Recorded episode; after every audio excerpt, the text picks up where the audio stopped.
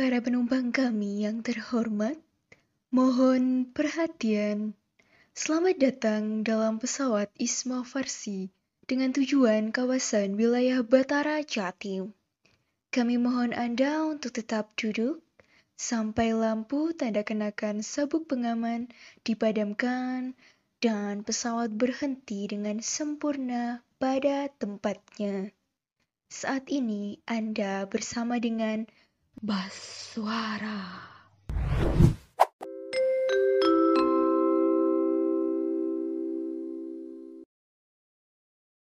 Halo kawan Baswara, selamat datang di podcast Baswara, Batara Jatim Bersuara. Bersama saya, Farmasita Nabila Cahyani sebagai tim staf ahli advokasi Batara Jatim periode 2020-2022 dan juga rekan saya, saya Valentina Nur sebagai tim staf ahli kajian strategi Batara Jatim periode 2020-2022. Oke, dalam episode sebelumnya kita sudah mengupas tuntas nih tentang bagaimana sih sistem pendidikan kefarmasian di beberapa universitas wilayah Batara Jatim. Nah, di episode kali ini kita kembali membahas tentang pendidikan kefarmasian dengan universitas yang berbeda, yang tentunya tak kalah serunya dengan universitas yang sebelumnya. Nah, kami telah kedatangan empat orang perwakilan dari tiga perguruan tinggi di wilayah Batara Jatim nih, yang akan menemani kami dalam membahas terkait pendidikan kefarmasian di universitas masing-masing. Saat ini kami telah kedatangan narasumber dari Universitas Udayana, yakni Kak Gein dan Kak Aditya. Kemudian ada Kak Gadis dari Universitas Jember dan juga Kak Akila dari Universitas Hang Tua. Kira-kira apakah masih banyak nih hal yang berbeda dari ketiga universitas tersebut? Kami ucapkan selamat datang buat kakak-kakak dan terima kasih banget udah mau nyempetin waktunya buat mampir di podcast Suara ini. Saya harap kakak-kakak di sini sehat selalu dan mungkin kita juga bisa perkenalan terlebih dahulu ya kak. Bisa juga mungkin disebutin untuk jabatannya. Baik, kita bisa mulai perkenalan dari kakak-kakak dari Udayana dulu. Halo semuanya, uh, perkenalkan saya Aditya Putra dari Universitas Udayana uh, pada periode 2022 ini uh, saya dipercaya oleh rekan-rekan saya di Universitas Udayana sebagai Ketua Himpunan Mahasiswa Farmasi tahun 2022. Mungkin perkenalan selanjutnya bisa dilanjutkan ke Gein.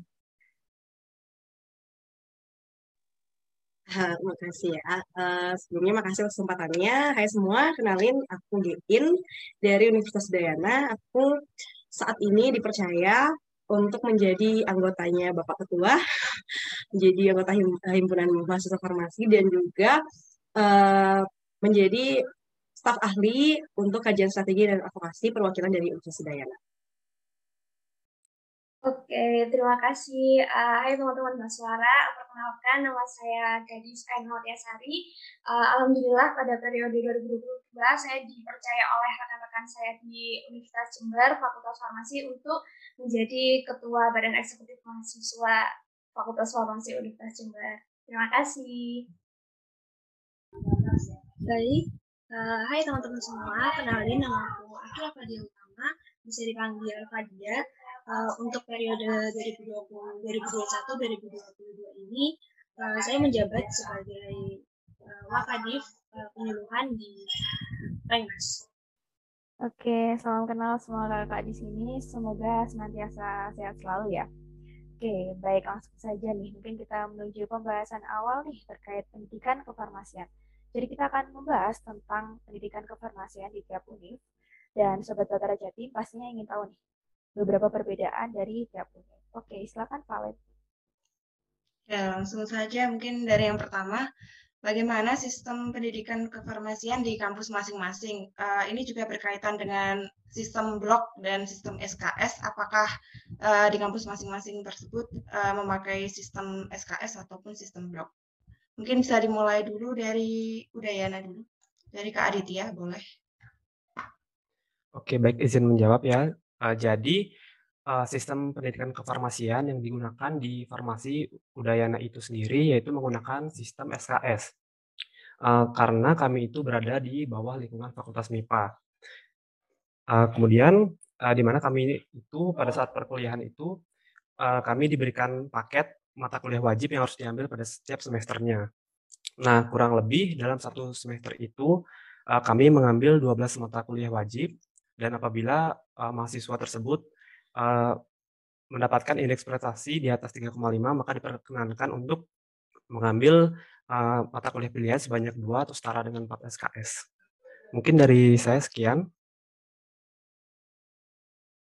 Baik, mungkin bisa lanjut ke Kak Dein juga boleh kalau jika ingin menambahin dari Kak Aditya tadi. Um, mungkin dari aku mau nambahin sedikit untuk SKS mata kuliah wajib itu kurang lebih uh, ada 20 atau 19. Nah, nanti jika indeks prestasi lintas uh, eh, IPK-nya di atas IPS per semesternya itu di atas 3,5, itu bisa ambil uh, mata kuliah pilihan sekitar 2 SKS atau mungkin uh, 4 SKS seperti itu. Mau dipenuhi 24 SKS. Ya, sekian. Terima kasih. Oke, lanjut lagi ke Kak Gadis dari Udayan, eh dari mohon maaf dari UNED. Oke, terima kasih. Kalau dari UNES sendiri hampir sama kayak teman-teman di Udayana. Jadi kami di sini menggunakan sistem SKS ya. Jadi uh, hampir sama juga mungkin hampir setiap semua universitas gitu ya. Kita semester 1 2 juga ada uh, udah dipaket gitu kan semester 1 2. Nah, nanti kalau teman-teman uh, IP mungkin bedanya sama teman-teman Udayana kalau di UNES ini uh, di atas 3 itu bisa mengambil 24 SKS full kayak gitu bisa ambil mata kuliah cutting atau mengambil mata kuliah pilihan. Itu mulai bisa semester 3 setelahnya. Sisanya hampir sama sih sama kayak teman-teman yang tadi. Itu dari UNES. Oke, lanjut dulu ke Kak Akila dari UHT. Gimana? Oke, kalau di UHT sendiri itu kurang lebih sama kayak UNED karena kita bisa ngambil 24 SKS ketika kita tuh IPK-nya di atas 3 gitu. Tapi kalau untuk di UHT di semester 3 saya ya, itu ada beberapa matkul yang kita pakai SKS tapi ada juga yang pakai sistem blok kayak gitu. Kayak contohnya uh, preskripsi itu kita pakainya sistem blok jadi kayak beda gitu. Mungkin bedanya di situ aja sih kalau untuk di UHT. Oke oke mungkin uh, aku mau tanya ya, uh, penasaran sih tadi yang di UHT kan tadi ada beberapa matkul yang pakai sistem blok. Nah, bedanya apa sebenarnya sama sistem mata kuliah SKS lainnya gitu? Contohnya yang tadi testkit. Uh, kalau misalkan sistem blok itu kita kayak lebih cepat gimana ya kak?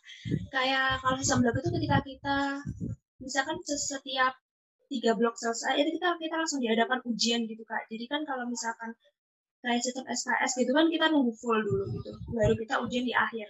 Tapi kalau sistem blok itu enggak kita di ketika udah beberapa blok selesai sekitar tiga blok itu selesai kita langsung diadakan ujian gitu kak. Langsung ujian jadi nggak nunggu di akhir gitu. Seperti itu kak mungkin bedanya.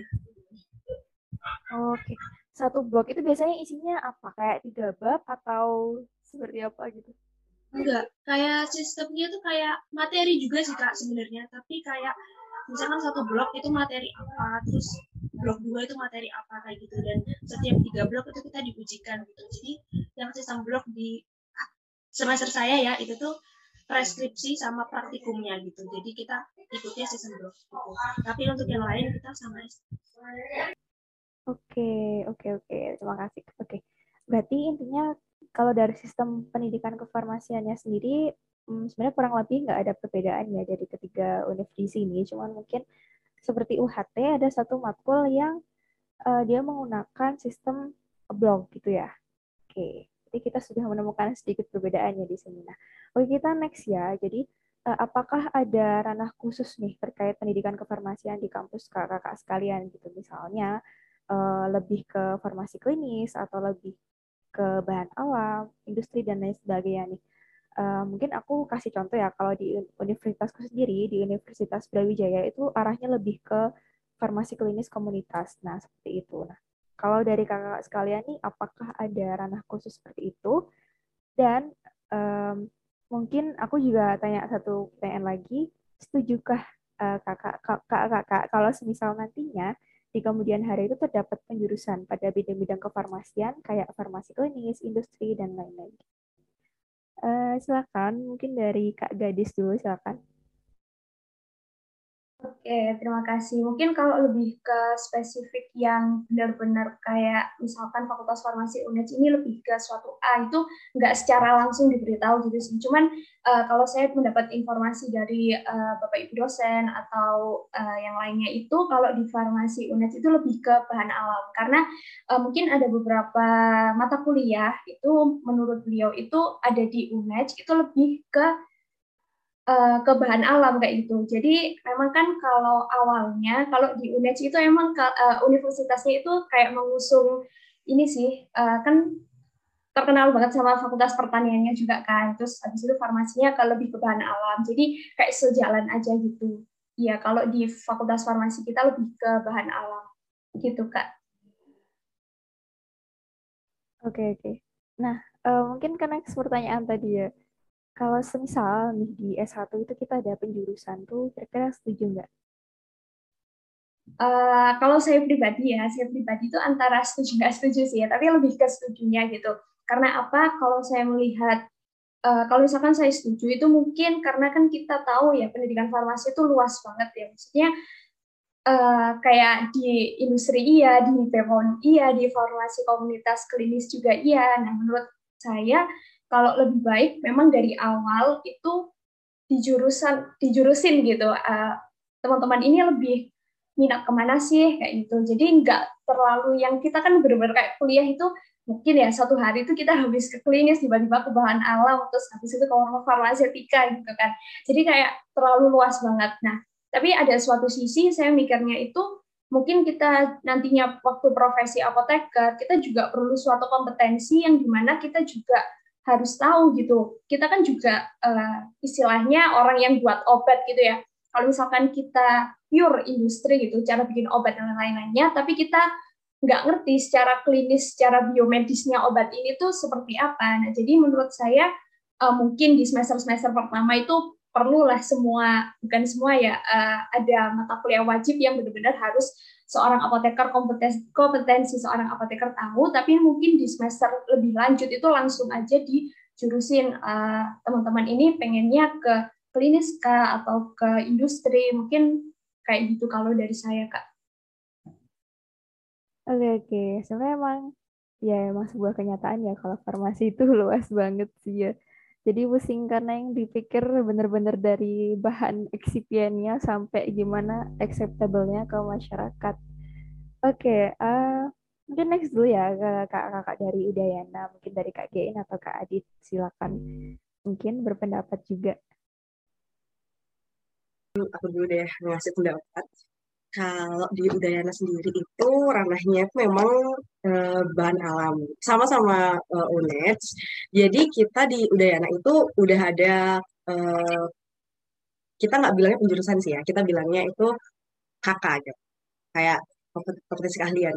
Jadi uh, nanti di semester 5 kita itu milih uh, salah satu uh, kakak itu. Jadi kita ada di Udayana ada empat, ada uh, teknologi farmasi, ada uh, kimia farmasi, ada uh, bahan alam, ada farmasi bahan alam, sama ada klinis. Nah, uh, nanti semester lima itu kita pilih antara itu. Tapi semua misalnya kayak PKM atau tugas akhir itu tetap mengacu ke bahan alam. Misalnya kalau misalnya kita mau buat kita di klinis gitu, mau tetap mengacu ke bahan alam, ya kita misalnya uji efektivitas dari satu tanaman atau dari satu uh, senyawa yang didapat dari tanaman seperti itu. Karena memang di Udayana itu dia lebih ingin uh, kayak mengenalkan uh, tentang usada Bali-nya gitu. Jadi di pengobatan tradisional dari Bali. Sih dari Udayana. Oh, oke okay, oke. Okay. Jadi aku baru tahu sih kalau ada pengobatan tradisional dari Bali tadi namanya uh, usada, usada Bali. Usada Bali itu semacam jamu gitu atau beda ya? Beda ya? Uh, mirip sih.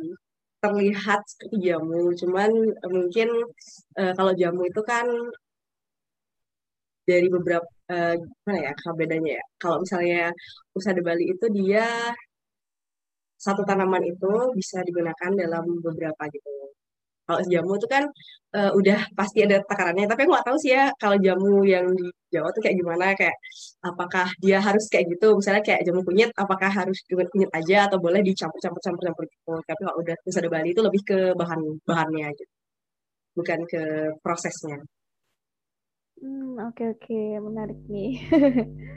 nah, sekarang kalau next tentang apakah setuju apabila di S1 itu dijuruskan mungkin dari Kak Adit atau Kak Gein? Oh, mungkin Kak Adit kali ya, biar gantian. Oke, aku izin jawab ya. Uh, jadi terkait setuju atau nggak setuju, uh, nantinya apabila terdapat penjurusan pada bidang kefarmasian dari pendapat saya sendiri itu sebenarnya masih agak bimbang sih antara setuju atau tak setuju, tapi lebih ke setuju. Tapi kalau misalnya uh, penjurusan ini itu perlu dipertimbangkan lagi, khususnya uh, kalau misalnya diterapin di wilayah Bali. Uh, menurutku uh, penerapan penjurusan bidang kefarmasian ini itu kurang cocok diterapin uh, di perguruan tinggi uh, farmasi yang ada di wilayah Bali. Uh, itu tuh karena uh, kebutuhan tenaga kefarmasian di bidang klinis itu uh, lebih diperlukan berdasarkan pemaparan dosen yang uh, sebelumnya uh, sudah dipaparkan pada saat perkuliahan. Uh, tapi tidak uh, tapi tidak uh, menutup kemungkinan uh, ad, akan ada peningkatan kebutuhan tenaga kerja uh, di bidang industri ataupun uh, bahan alam. Uh, tapi berdasarkan seperti yang uh, telah dijelaskan oleh dosen tadi itu dikatakan bahwa uh, industri atau pabrik obat tradisional yang ada di Bali itu perkembangannya itu kurang begitu. Sehingga apabila nantinya diterapkan uh, penjurusan pada bidang kefarmasian yang ditakutkan itu uh, adalah semakin berkurangnya kesempatan bagi uh, tenaga kefarmasian di bidang industri ataupun bahan alam untuk bekerja karena berkurangnya skill uh, di bidang lain. Mungkin dari aku segitu. Oke oke, emang cukup pro kontra ya ini tentang penjurusan-penjurusan di S1. Kita next dulu deh kalau kakak Akila mungkin gimana kak uh, ranahnya di kampus dan apakah setuju juga gitu? Ah, mas sorry, apakah nggak setuju juga nih dengan penjurusan di S1? Silakan kak. Uh, kalau saat ini untuk di Hang Tua sendiri belum ada kayak ranah yang spesifik kayak menjurus ke klinis atau industri gitu sih. Jadi kita kayak masih menyeluruh gitu. Tapi untuk pendapat saya yang terkait tentang setuju atau enggaknya, kalau saya lebih ke setujunya sih karena kalau menurut saya ketika kita setuju tuh kita kayak bisa lebih mendalam gitu kayak mempelajari tentang sesuatu nggak kayak banyak banget kita pelajarinya gitu juga saya juga yakin sih ketika kita pelajarinya banyak apa namanya lebih mendalam gitu kita bakal banyak uh, menciptakan inovasi yang bisa berguna gitu pak untuk masyarakat sekitar kita gitu sih kalau dari saya. Oke, okay, uh, eh, dengan adanya penjurusan berarti kayak lebih menimbulkan potensi iya. adanya ahli-ahli gitu ya kayak oh jadi kayak dia benar-benar ahli di klinis dia benar-benar ahli di industri bahan alam dan lain sebagainya oke okay, oke okay. mungkin kita next dulu deh yuk Len oke lanjut ya uh, tadi kan udah dibahas nih tentang sistem pendidikan seperti apa nah kan kita kan sekarang uh, juga online juga ada apa sistem pendidikan kita juga uh, terkait uh, misalnya di UNED sendiri ada agrofarmasi ya tadi terkait uh, pertanian seperti itu. Nah, di sini uh, aku mau nanya nih apa aja sih kelebihan dari sistem pendidikan di kampus masing-masing itu dan mungkin terkait dengan mata kuliah-mata kuliah, apakah ada mata kuliah khusus yang terdapat di kampus masing-masing yang tidak ada di kampus lain seperti itu. Mungkin bisa mulai dari Kak Gadis dulu. Oke, tadi yang pertama eh, bagaimana pendidikan farmasi di universitas saya gitu ya.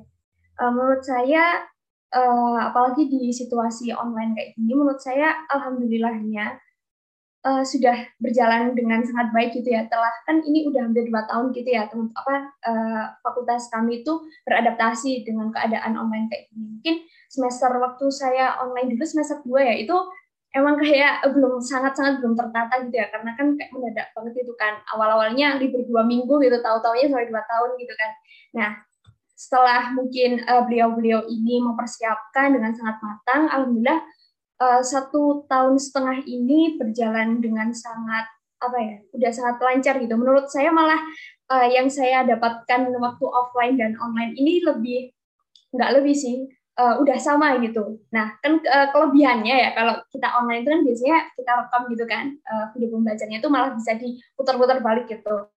Terus selalu untuk uh, Bapak Ibu dosennya udah uh, sudah sangat apa ya uh, mengayomi kita gitu bertanggung jawab untuk jadi nggak hanya sekedar uh, kasih tugas terus ujian tiba-tiba ada nilai itu enggak jadi uh, sudah kita sudah diampu dengan sangat baik, uh, sistemnya juga sekarang sudah tertata, uh, sudah kita di Universitas Jember sudah sangat mulai beradaptasi dengan keadaan online saat ini. Nah, uh, alhamdulillahnya juga semester bawah saya, angkatan bawah saya, uh, angkatan 20 ini juga udah mulai offline ya, jadi uh, kayaknya mau hybrid juga untuk uh, tahun depan, kalau enggak ya semoga nggak ada lonjakan lagi. Nah, lalu yang pertanyaan kedua tadi, uh, apakah uh, mohon diulangi ya tadi pertanyaan kedua kalau ada matkul yang beda itu itu ya? Di saya. Iya iya. Oh iya uh, benar. ya, benar. Oke jadi uh, setelah saya tanya-tanya ke senior itu ada nggak sih apa matkul yang beda gitu? Nah rata-rata beliau menjawab itu kan karena kita juga nggak tahu keadaan uh, matkul apa aja sih di universitas uh, teman-teman kita yang lain kayak gitu. Cuman uh, saya pernah dengar itu ada suatu mata kuliah, namun di BSPA sih itu ada kita nggak tahu ya mungkin teman-teman ini ada apa enggak atau pokoknya saya diberitahu oleh dosen saya itu ada saintifikasi jamu karena kita ada agrofarmasi, jadi benar-benar bahan alamnya itu di digenjot gitulah istilahnya. Jadi uh, banyak banget beberapa matkul itu lebih kita dijurusin ke bahan alam. Tapi nggak menutup nggak menutup kemungkinan juga ada beberapa bidang yang beberapa bidang yang lain. Itu juga ada matkul pilihannya juga. Tapi yang saya rasa itu tentang adanya saintifikasi jamu itu mungkin lebih memperjelas kalau fakultas saya itu lebih ke bahan alam. Gitu sih Valen Ya, oke, okay, oke. Okay. Berarti kalau dari UNED sendiri itu kayak lebih mendepankan dari agrofarmasi sendiri ya, seperti itu.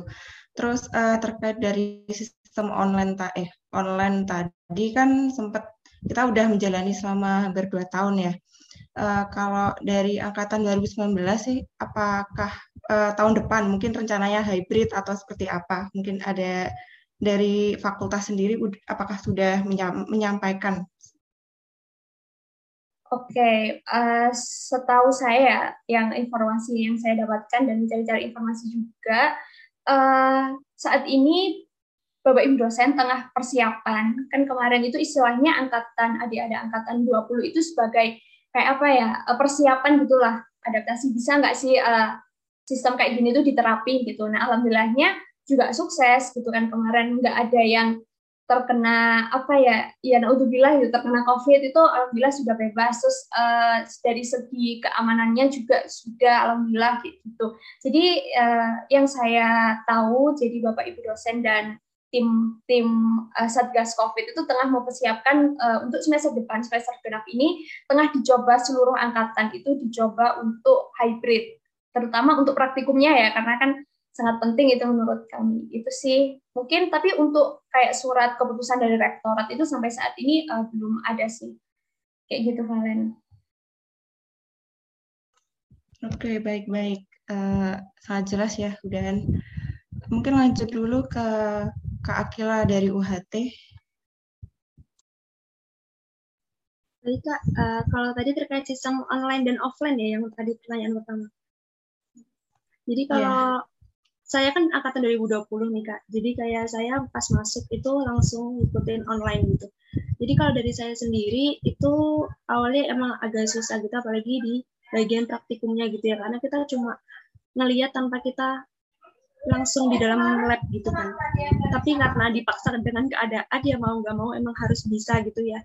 Jadi kalau dari angkatan saya terus kemarin sempat diberlakuin offline juga, saya udah pernah kemarin offline selama satu bulan itu ya berjalan dengan efektif juga sih dan katanya bakal berjalan lagi itu tuh tahun depan gitu bakal diadain offline lagi. Kayak gitu kak. Terus tadi terkait uh, mata kuliah ya. Kalau menurut saya di Hang Tuah ini ada mata kuliah ilmu kelautan gitu. Karena kan Hang Tuah sendiri ini tuh kayak berbasis kelautan gitu ya kampusnya. Jadi di sana tuh kita kayak diajarin tentang zona-zona laut gitu, terus juga sumber daya laut, terus hukum-hukum laut juga kita diajarin gitu sih. Menurut aku kalau kelebihannya di Tuah. Terus juga ada UKM UKM kayak UKM menyelam gitu ya mungkin nggak tahu kalau di kampus-kampus lain ada atau enggak tapi kalau di kampus saya itu sih yang saya lebih ditekankan seperti itu. Oke, menarik nih tentang kelautan kelautan. Nah, uh, ini saya juga baru mendengar dari UHT sendiri kalau ada kelautan yang memang beda dari univ-univ lain sih. Uh, kalau boleh tahu nih tentang kelautan kelautan itu, apakah uh, nantinya itu mungkin ada di semester berapa dan uh, apakah ada di semester lanjutan kayak kayak gitu? Kalau ilmu kelautan sendiri itu diperkenalin waktu kita semester satu kak, jadi kayak lebih ke pengenalan kampus gitu. Jadi kayak dikenalin kampus kita tuh ini loh kampus kita tuh di uh, bidang kelautan gitu. Jadi kayak benar-benar dikasih tahu kampus kita ini sebenarnya kelebihannya apa sih gitu waktu semester satu. Dan itu masuk ke mata kuliah wajib juga sih.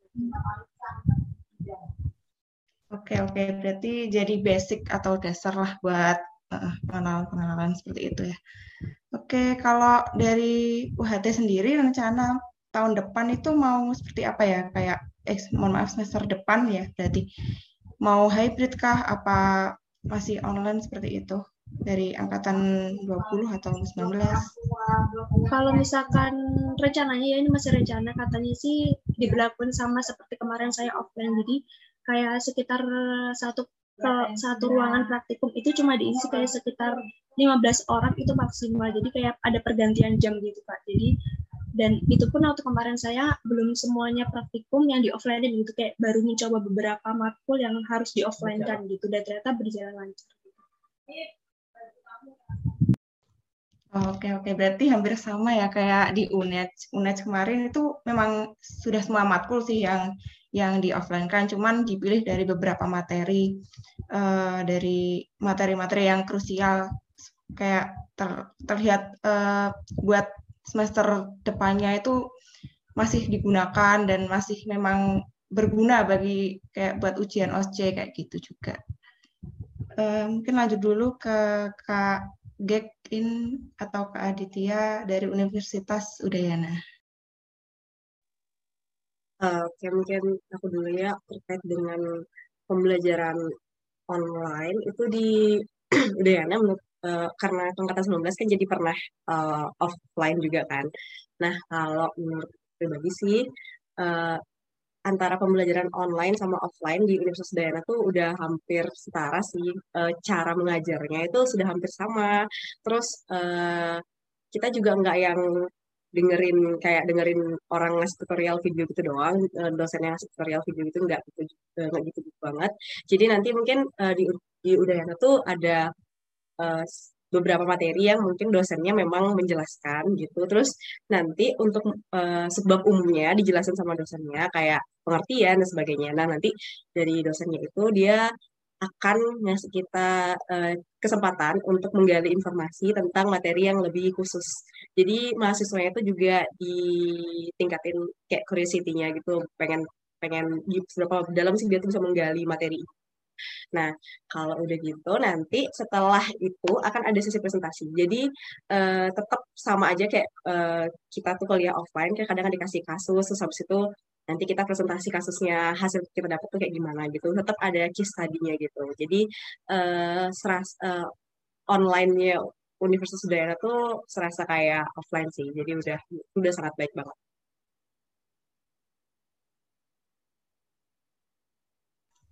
Oke, kemudian boleh lanjut ke Kak Adit. Oke, aku izin jawab ya terkait dengan mata kuliah khusus yang terdapat di kampus kita gitu ya.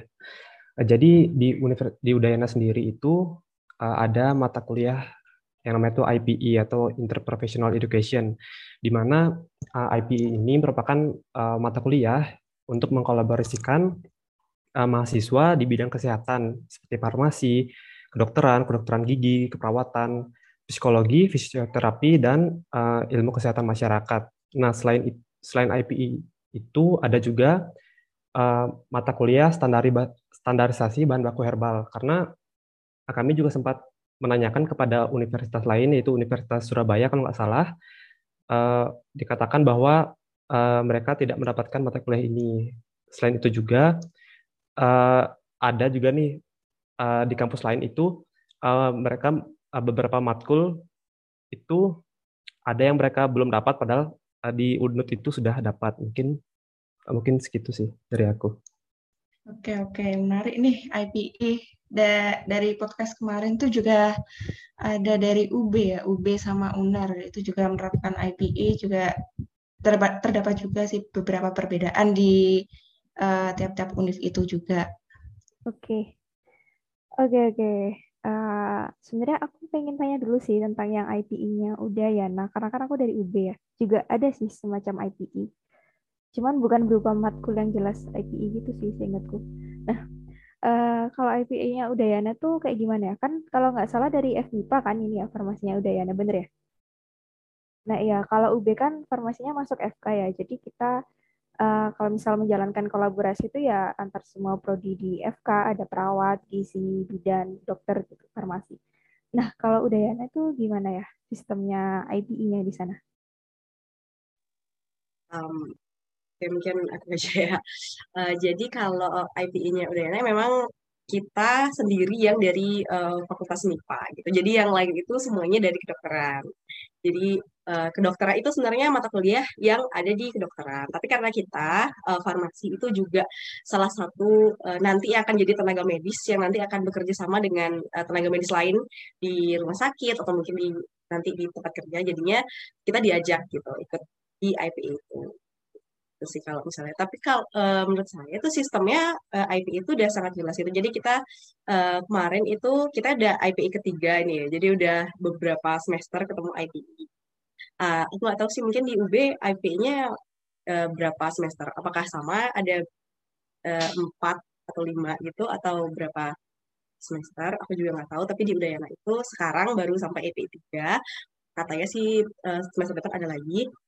Nah, uh, IP itu yang semester 1 sama semester uh, yang IP 1 sama IP 2 itu lebih uh, ke pengenalan materi, gimana cara dikasih case study gitu, cuman itu tuh solvingnya dari uh, grup yang isinya tuh dari berbagai uh, dari tenaga medis gitu. Jadi ada satu yang farmasi, ada satu yang kedokteran kayak gitu. Jadi biar uh, sudut pandang dari penyelesaian masalahnya itu ada dari berbagai sudut pandang gitu, nggak cuma dari uh, satu aja definisi aja gitu. Diajarin juga gimana sih uh, sampai batasan mana kita tuh bisa uh, menyelesaikan case gitu. Misalnya uh, uh, kita kan kerja sama dokter gitu. Sampai mana sih kita bisa ngasih saran di case uh, biar kita tuh tidak mengambil pekerjaannya uh, dokter seperti itu. Jadi di situ kita diajarin gimana caranya kolaborasi biar nggak nanti ke depan eh ke depannya tuh nggak cekcok gitulah di rumah sakit berebut uh, apa ya, kerjaan gitu. Itu sih kalau itu udah enak. Oke, oke. Berarti ada tahapan-tahapan gitu ya. Oke, kalau di UB uh, hanya ada di satu semester sih yang sistemnya seperti IPA seperti itu. Dan nggak bertahap-tahap juga sih kayak di Udayana. Oke, jadi mungkin perbedaannya di situ ya. Oke, mungkin buat next, uh, aku mau tanya nih tentang PSPA, tentang program studi profesi apoteker. Jadi, uh, kan mungkin nggak semua univ ya udah ada PSPA-nya gitu. Nah, kalau semisal di kampusnya kakak-kakak sekalian belum ada PSPA itu nanti uh, gimana dengan lulusan mahasiswa S1-nya sendiri? Dan kalau semisal sudah ada PSPA, uh, eh, gimana tuh? Apakah dari mahasiswanya itu bisa langsung masuk ke PSPA di universitas tersebut tanpa ujian atau harus tetap mengikuti ujian seleksi seperti yang mahasiswa dari univ lain mau masukin kayak gitu? Oke, mungkin aku penasaran dari Udayana dulu deh. Uh, baik, izin menjawab ya. Jadi di Udayana sendiri itu kebetulan uh, udah ada uh, ah, PSPA-nya. Kemudian uh, kalau misalnya nih kita udah dapat S-Farm, itu tuh uh, dari Udayana dari lulusan Udayana tuh uh, bisa mendaftar di PSPA UNUT, tapi kami tetap uh, ikut semacam ujian seperti itu. Tapi uh, lulusan UNUT itu diprioritaskan untuk uh, masuk ke PSPA Udayana. Mungkin sekian sih. Oke, apakah ada syarat IPK ya? Mungkin harus di atas tiga atau seperti apa? Uh, terkait uh, syarat IPK itu aku belum sempat baca sih ya terkait syarat-syaratnya itu. Oh, oke oke. Berarti intinya tetap ikut seleksi ujian tulisnya gitu ya? Iya benar. Oke. Main kalau dari UHT gimana? Uh, kalau di UHT sendiri karena belum ada ya PSPA itu, jadi mungkin lulusan farmasi itu S1 itu mungkin bisa daftar ke universitas yang memang menerima uh, dari masa eksternalnya itu. Kita next ke UNED ya. Kalau di UNED gimana Kak Gadis? Oke, kalau di UNED sendiri sama kayak teman-teman Udayana, kita sudah alhamdulillah sudah ada uh, apa namanya PSPA gitu. Nah, untuk sistem masuk ke PSPA itu uh, sempat kita beberapa uh, angkatan kemarin itu sebelum online ya, itu kita ada bisa gitu menerima dari universitas lain gitu. Tapi ada tetap ada ujiannya. Nah, bedanya itu uh, dari teman-teman UNED sendiri tetap ada ujiannya cuman kalau dari teman-teman yang non UNED itu ada wawancaranya sendiri jadi tetap uh, teman-teman UNED itu nanti melaksanakan uh, istilahnya ujian gitu kayak ujian masuk nah itu bisa uh, langsung ke PSPA dan sama kayak teman-teman di Udayana juga ada prioritasnya jadi ada kuotanya gitu antara non UNED sama UNED nah tapi cuman beberapa angkatan terakhir ini semenjak online ini ya kita menutup uh, pendaftaran dari yang non UNED gitu. Jadi kita prioritaskan langsung dari uh, kakak-kakak yang lulusan farmasi UNED. Gitu sih kalau di UNED sekarang kak. Oke oke, terima kasih. Kita next dulu ya, Valen. Oke, uh, kan tadi kita udah berbincang-bincang nih tentang pendidikan kefarmasian. Nah, kita uh, di sini mau kakak semuanya untuk apakah ada pesan dari kakak-kakak untuk mahasiswa farmasi di tengah situasi pandemi seperti saat ini yang kita udah menjalaninya hampir ini tiga tahun ya berarti besok tahun baru itu seperti itu. Apakah ada pesan? Baik, mungkin dimulai dari Kak, Kak Gadis dulu ya dari UNED. Oke, terima kasih. Uh, mungkin pesan buat teman-teman dan juga mungkin uh, sebagai pesan saya buat saya sendiri ya.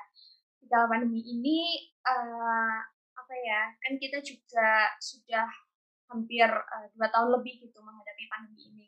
Nah uh, kan kita juga pasti uh, universitas teman-teman juga sudah mempersiapkan dengan bagaimana sih caranya meskipun kita online kita belajar di rumah itu uh, materi atau ilmu yang kita dapatkan itu sama kayak kita waktu di offline kayak gitu. Jadi mungkin uh, pesan buat teman-teman dan pesan buat saya juga nantinya tetap semangat sih untuk menghadapi apa namanya menghadapi ujian-ujian ke depannya, menghadapi perkuliahan ke depannya kayak gitu. Apalagi sekarang profesi apoteker menurut saya ya orang-orang diisi harus diisi orang-orang yang sangat kompeten gitu. Jadi kalau misalkan kita perkuliahannya juga ya pokoknya kuliah-kuliah aja ya uh, nanti ke depannya juga seperti apa. Jadi uh, ya tetap semangat aja sih tetap uh, ingat tujuan kita ke depannya sebagai apoteker itu nanti seperti apa buat memotivasi kita kayak gitu sih Valen.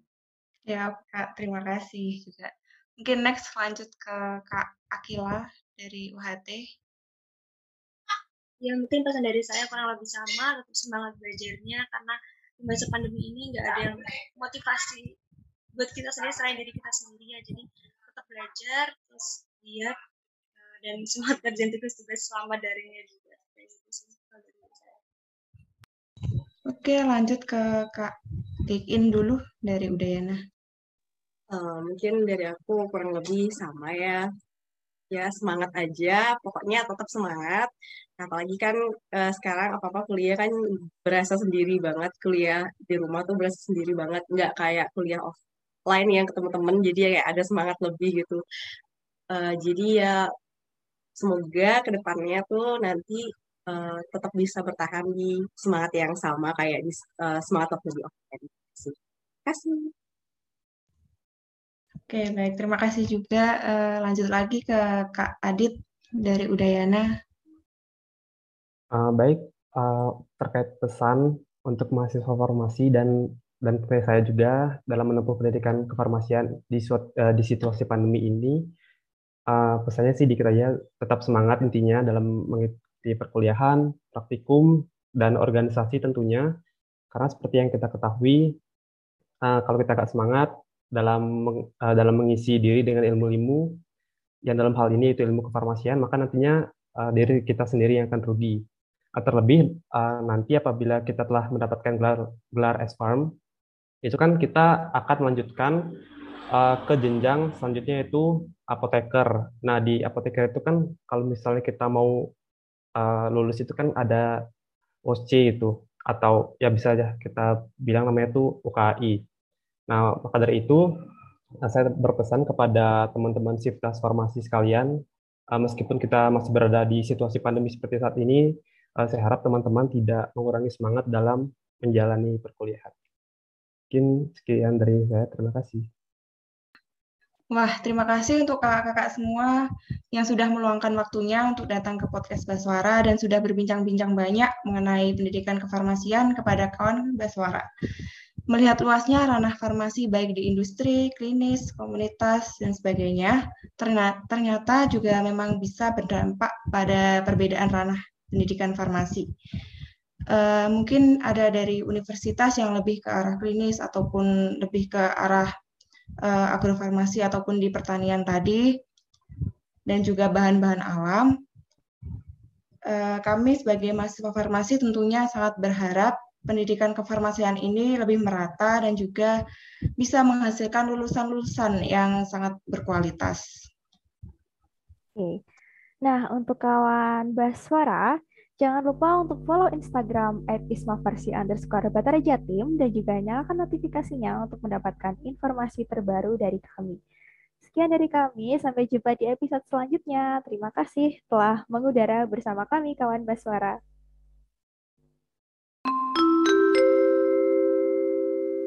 Terima kasih telah mengudara bersama kami. Sampai jumpa di lain kesempatan dengan Baswara selanjutnya.